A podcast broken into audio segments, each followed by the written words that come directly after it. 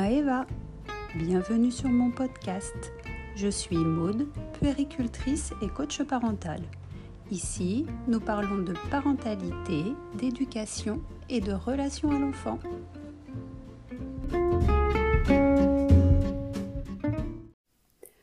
Trois pas en avant, trois pas en arrière, trois pas sur le côté et trois pas de l'autre côté.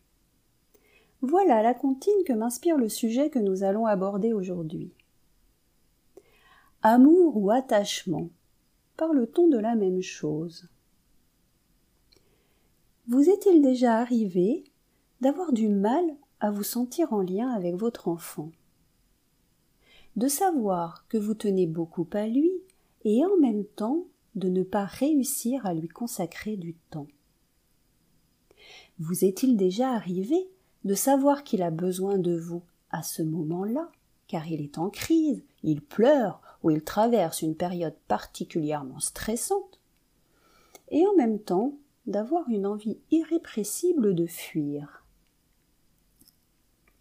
Vous est-il déjà arrivé de constater qu'il vous sollicite? C'est effectivement la cent cinquantième fois qu'il vous demande de jouer avec lui.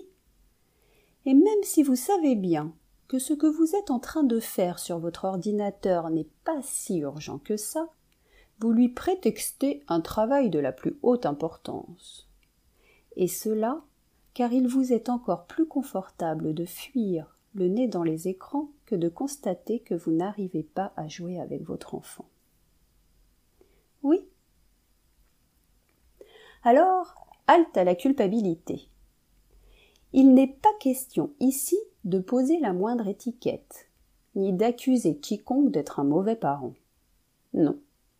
Aujourd'hui, je vais vous parler d'amour et d'attachement. Alors l'amour, qu'est-ce que c'est? Eh bien, c'est une émotion en lien avec l'intimité que nous pouvons instaurer avec l'autre. L'amour permet de se sentir en lien, de réguler le stress et de nourrir l'attachement. L'amour, c'est également un sentiment qui se construit le fruit d'une élaboration psychique qui grandit au fur et à mesure de la relation que nous entretenons avec l'être aimé.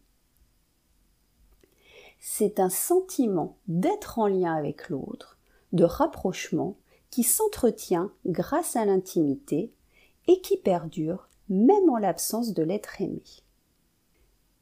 L'attachement, c'est un besoin vital il a été décrit par John Bowlby dans les années 50.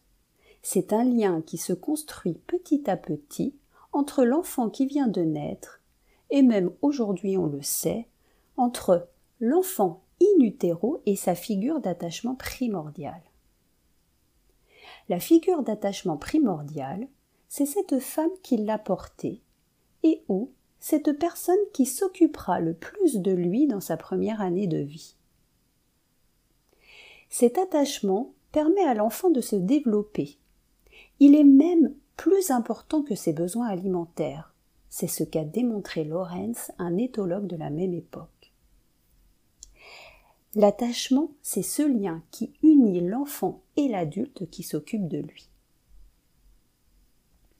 John Bowlby définissait l'attachement comme un instinct conduisant tout au long de la vie avoir besoin d'être écouté, entendu, compris et soutenu par une ou plusieurs personnes considérées comme proches. Alors, pourquoi souligner cette différence entre l'amour et l'attachement? Eh bien, parce qu'on peut aimer profondément son enfant. On peut aimer inconditionnellement son enfant et avoir du mal à se sentir en lien avec lui. Ce sont deux réalités totalement différentes. Et le lien d'attachement se construit. Il n'est pas inné.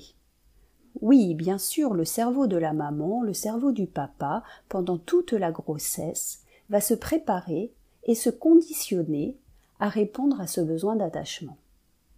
Il y aura des modifications physiologiques, des modifications neurologiques et psychologiques qui vont préparer la maman à être en lien, à être disponible et à jouer son rôle de caregiver auprès de cet enfant qui vient de naître. Et le bébé lui-même est naturellement câblé pour susciter cet attachement entre lui et sa mère. Il manifeste naturellement des comportements qui suscitent le rapprochement de l'adulte. Ces réflexes archaïques, comme la succion ou l'agrippement, présents dès la naissance, lui permettent en effet d'activer ce système d'attachement.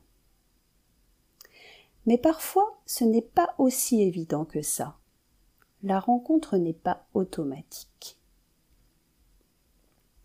Parce qu'en fonction de notre histoire, en fonction de notre vécu, en fonction du mode d'attachement que nous avons nous-mêmes développé avec nos propres parents, eh bien nous allons être plus ou moins en mesure de répondre de manière adaptée à la demande d'attachement de cet enfant qui vient de naître.